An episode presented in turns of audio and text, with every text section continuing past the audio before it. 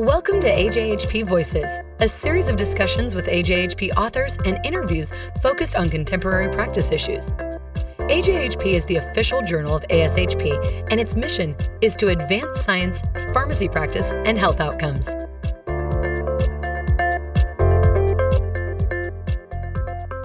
Hi, this is Daniel Cobaugh, the editor in chief of AJHP. Thanks for joining us for this episode of AJHP Voices. Pregnancy related deaths in the United States have increased consistently since 1987. Given the challenges with the use of medications in pregnant people, this is an area with potential for expanded pharmacist involvement. Joining me today to talk about this topic, based on their recent AJHP article, are Dr. Stephen Small, pediatric clinical pharmacist specialist, Denver Health Medical Center, and Dr. Regis Lucia, pediatric clinical staff pharmacist, Denver Health and Hospital Authority. Thank you both for joining me. How are you guys doing today? Doing well. Thank you for having us. This is a pleasure. Very well. Thank you. So, Regis, let me start with you. In the opening to the to to today's podcast, I mentioned the changes in mortality since 1987. But could you talk about the trends with pregnancy related deaths? What what has been observed over the last few decades? So, pregnancy and childbirth in the US is riskier now than it has been in previous decades. And a major contributor to this is likely the shift in maternal age, with more women postponing conception until later in life.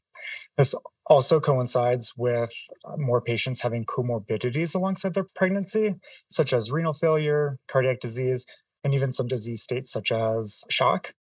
The US has seen a rise in these comorbidities that almost doubles what we saw in the 1990s. And major causes of death in modern cases would be postpartum hemorrhage, hypertensive diseases, and infection. And it's estimated that four out of every five pregnancy related deaths are considered preventable. This, compared with other developed countries such as New Zealand, the UK or Germany, women in the US experience more late maternal deaths.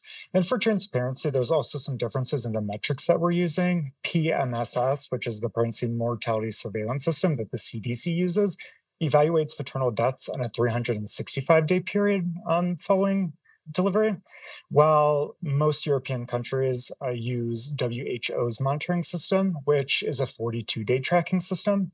And while both these systems capture mortalities, where incidence is highest, which is one to six weeks, we can't uh, discredit a longer surveillance period, but it is unlikely to solely account for the US's higher mortality rate that is seen when you're comparing between countries. Along with a lot of the contributors that Regis talked about, how do inequities in care come into play in terms of their contribution to maternal mortality?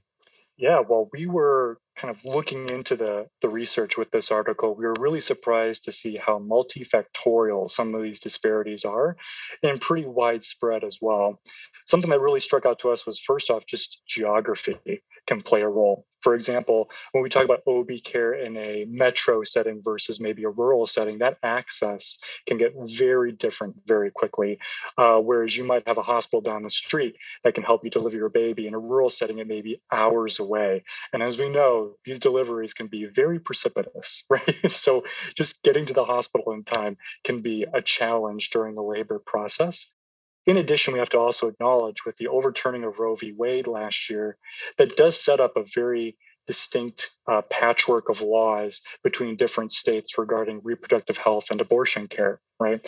Neighboring states could have completely opposite uh, laws regarding access to those abortion services. And you could also argue that also may cause a chilling effect of OB providers in one state and maybe even lead to a migration of OB providers from one state to another, which actually furthers that disparity um, with, with uh, geography there, which is something we're even starting to see more in the news, albeit anecdotally. In addition, something that struck us too was just a major difference in data and research available for this patient population.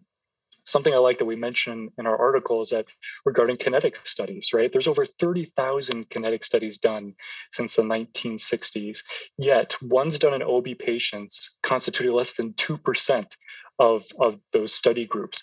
Uh, and we know that it's not that our OB population is less than 2% of the country, right? There is a there's a pretty stark disparity there as well.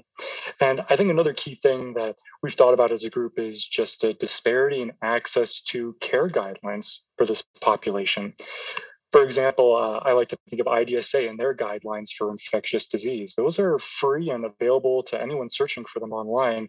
Yet when we start talking about OB specific guidelines, sometimes and frankly, many times, they're set up behind a paywall or you have to be a member of that organization to read that, or uh, have a paid subscription for that journal. And perhaps not everyone has access to that. So even access to information to treat this population is disparate. And you have to wonder how is that impacting our care and feeding into these outcomes that we're seeing worsen over time. Got it.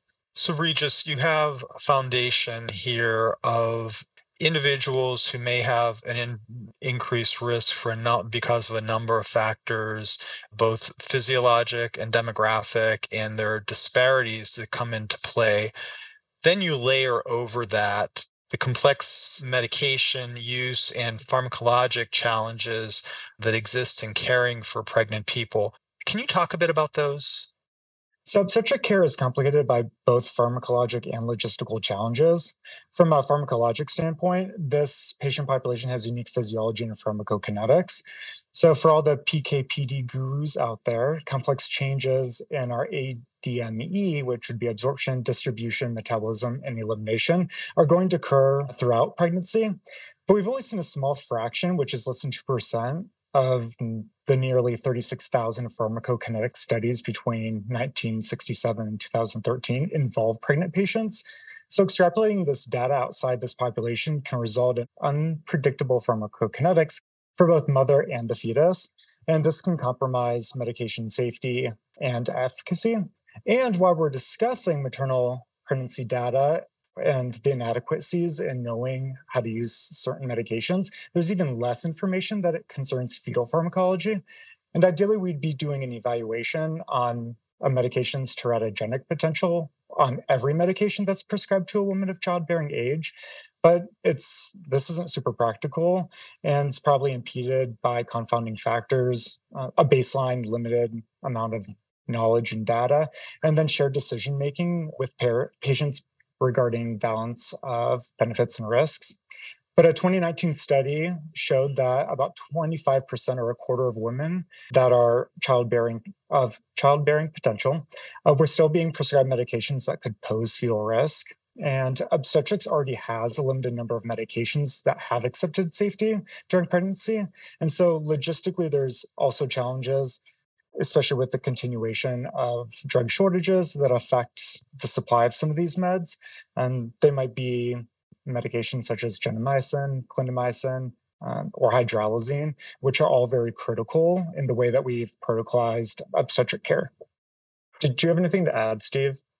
It's getting so complex from a medication delivery standpoint. Yes, shortages, absolutely. Can we even get the drug in the first place? but then making sure those drugs are used safely and appropriately. We were really surprised how many drugs we use in our obstetrics unit that are on the ISMP high alert medication list, a vast number that I think we feature in a table in our article. And I think Regis brought up a really good quote in that article. It's one of my favorite, where he said that, you know, the criteria for admission for pregnancy in a hospital is static. It's pregnancy, right? But we have all these different specialties that kind of play here, like infectious disease, elements of critical care, right? Hematology. Uh, there's so many different specialties that intersect, and it makes it one really big, complex situation. And the more complex it gets, the higher risk of errors and potentially poor outcomes. And I think we kind of forget that sometimes as a health system nationally. These aren't just patients here for one reason. They're here for one reason that intersects several others. And how do we manage all those appropriately to give them the best care possible? Regis, are there specific medications that are most challenging? One of the big challenges is that in obstetric care, we use a lot of routine high risk medications like antithrombotic agents for thromboembolism prevention and treatment, as well as medications for diabetes management, such as differing insulin formulations, uh, would be two good examples. And we're routinely using and applying these high risk medications in a relatively routine protocolized environment. And some medications, like oxytocin, they're affected by drug shortages, which have a tremendous impact on labor induction augmentation. So, with oxytocin, as an example, this is also treatment option for postpartum hemorrhage control. So we have operational challenges that are also being added to this mix, where shortages can have downstream effects, such as our obstetric teams not being as familiar with the medication formulations or using substitutions that deviate from the standard workflow or practice. And uh, that in itself can create issues where maybe patients aren't receiving care as timely as they could. So, Stephen, what's the current status of pharmacist roles in the obstetric setting? Yeah, I would say the short answer is we have no idea. right now, we don't have any sort of national survey data, perhaps to show us how many pharmacists are working in obstetrics, perhaps as a specialty, as maybe a side responsibility of their current role. We're just lacking that kind of context. Uh, so, that is something that we stress in our article should probably be one of our first steps. What is the lay of the land currently for obstetric roles in pharmacy? For example, we play a pretty significant presence in our obstetrics unit, but that's not to say that a hospital down the street in Denver, Colorado is doing the same thing. For example, there might be hospitals in the country where pharmacists aren't verifying obstetric orders, period. So we'd love to maybe get some more data before we start venturing and pioneering into this kind of frontier, just to know what we're up against, because it could be monumental you know, or it could be easy. But uh, right now, we're kind of in the blind, to be totally frank in terms of what led both of you to into this area of specialty what piqued your interest or what ignited a passion for you to become so involved in this area? Regis you want to start off with that one? Absolutely. So before i worked at denver health i worked at a ped specific hospital. Before that i was in rural care. And in rural care there was a huge discrepancy in the policy procedures uh, that the familiarity of our service lines regarding pediatric care.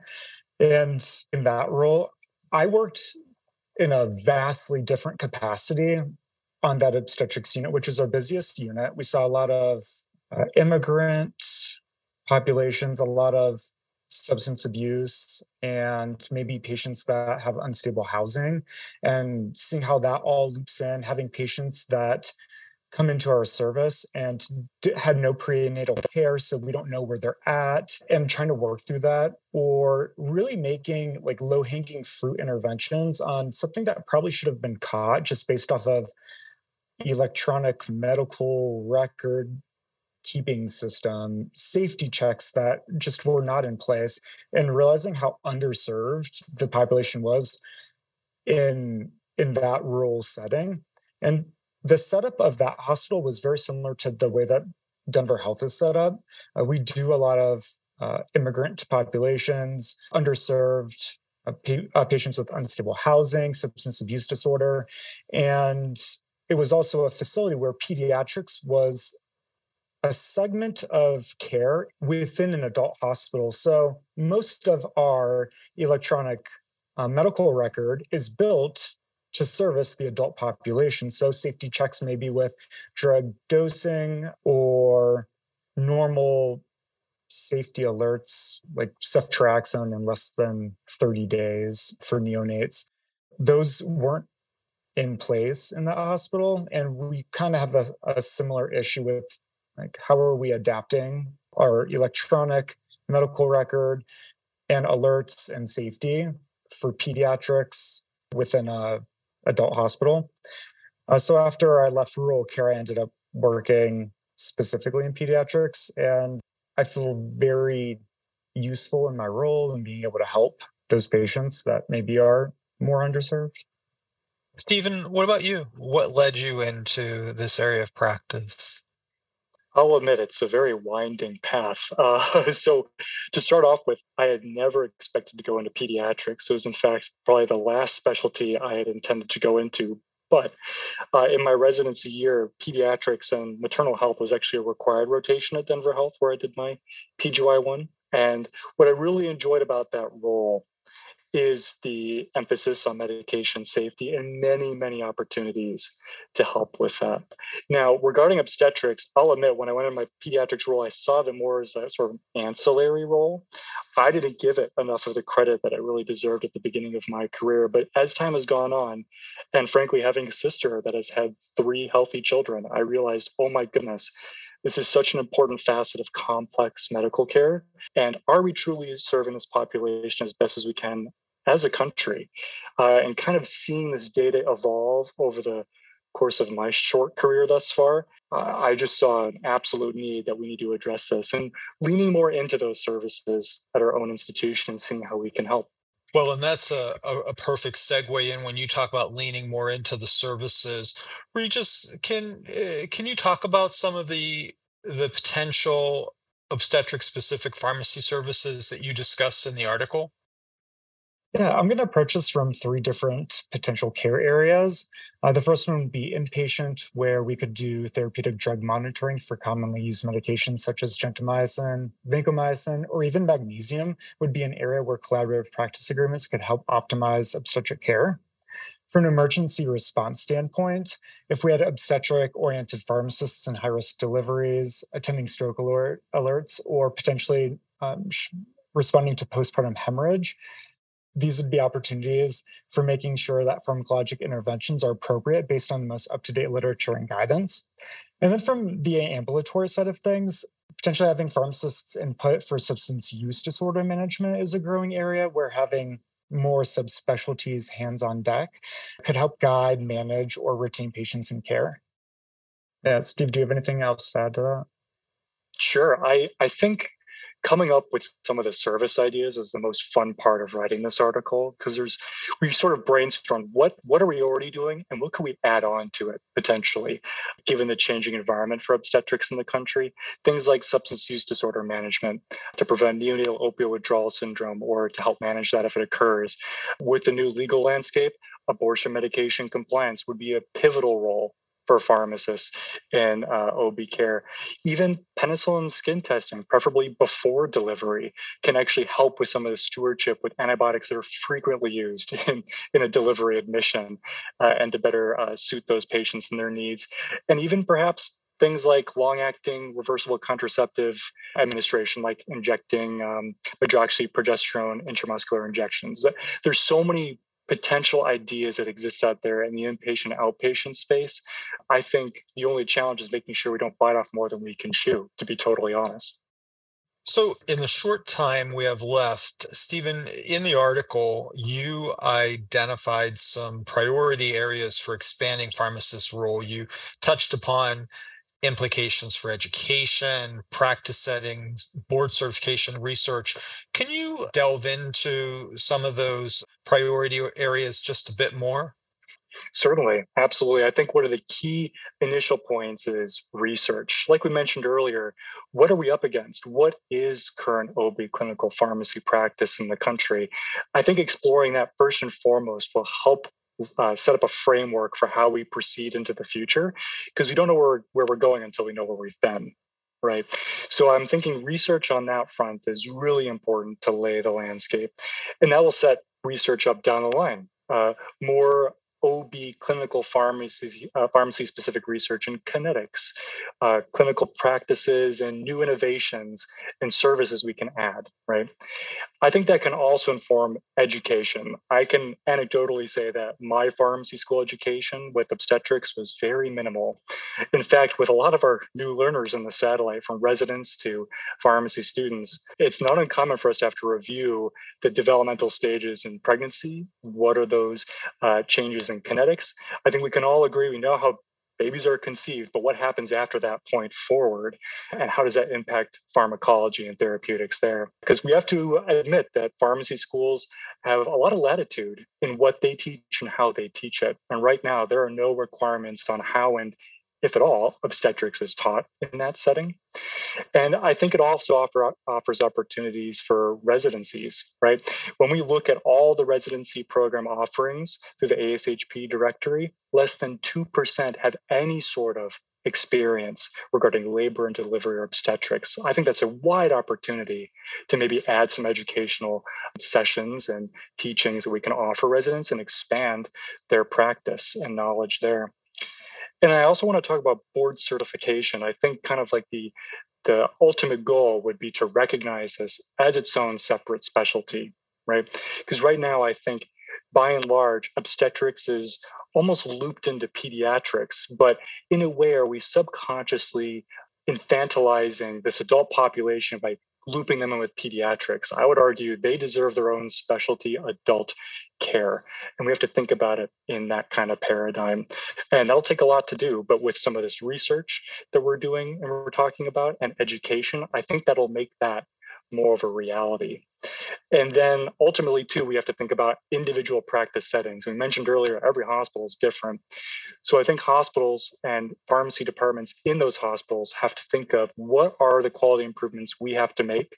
What can we offer as OB pharmacy services to individualize to our patients when we're talking about patient centered care? Because every population is different. And you can look at some of ways we can help our patients within our own institutions locally, regionally, and nationally. And with that, that's all the time we have today. I want to thank Dr. Stephen Small and Dr. Regis Lucia for joining us to discuss their article, Obstetric Clinical Pharmacy A Necessary Birth of a New Specialty, which was recently published on ajhp.org. Please join us here each month for discussions on contemporary pharmacy practice issues and interviews with AJHP authors. If you enjoyed this podcast, please share it with your colleagues and via your social media of choice. Thank you for listening to AJHP Voices. For more information about AJHP, the premier source for impactful, relevant, and cutting edge professional and scientific content that drives optimal medication use and health outcomes, please visit ajhp.org.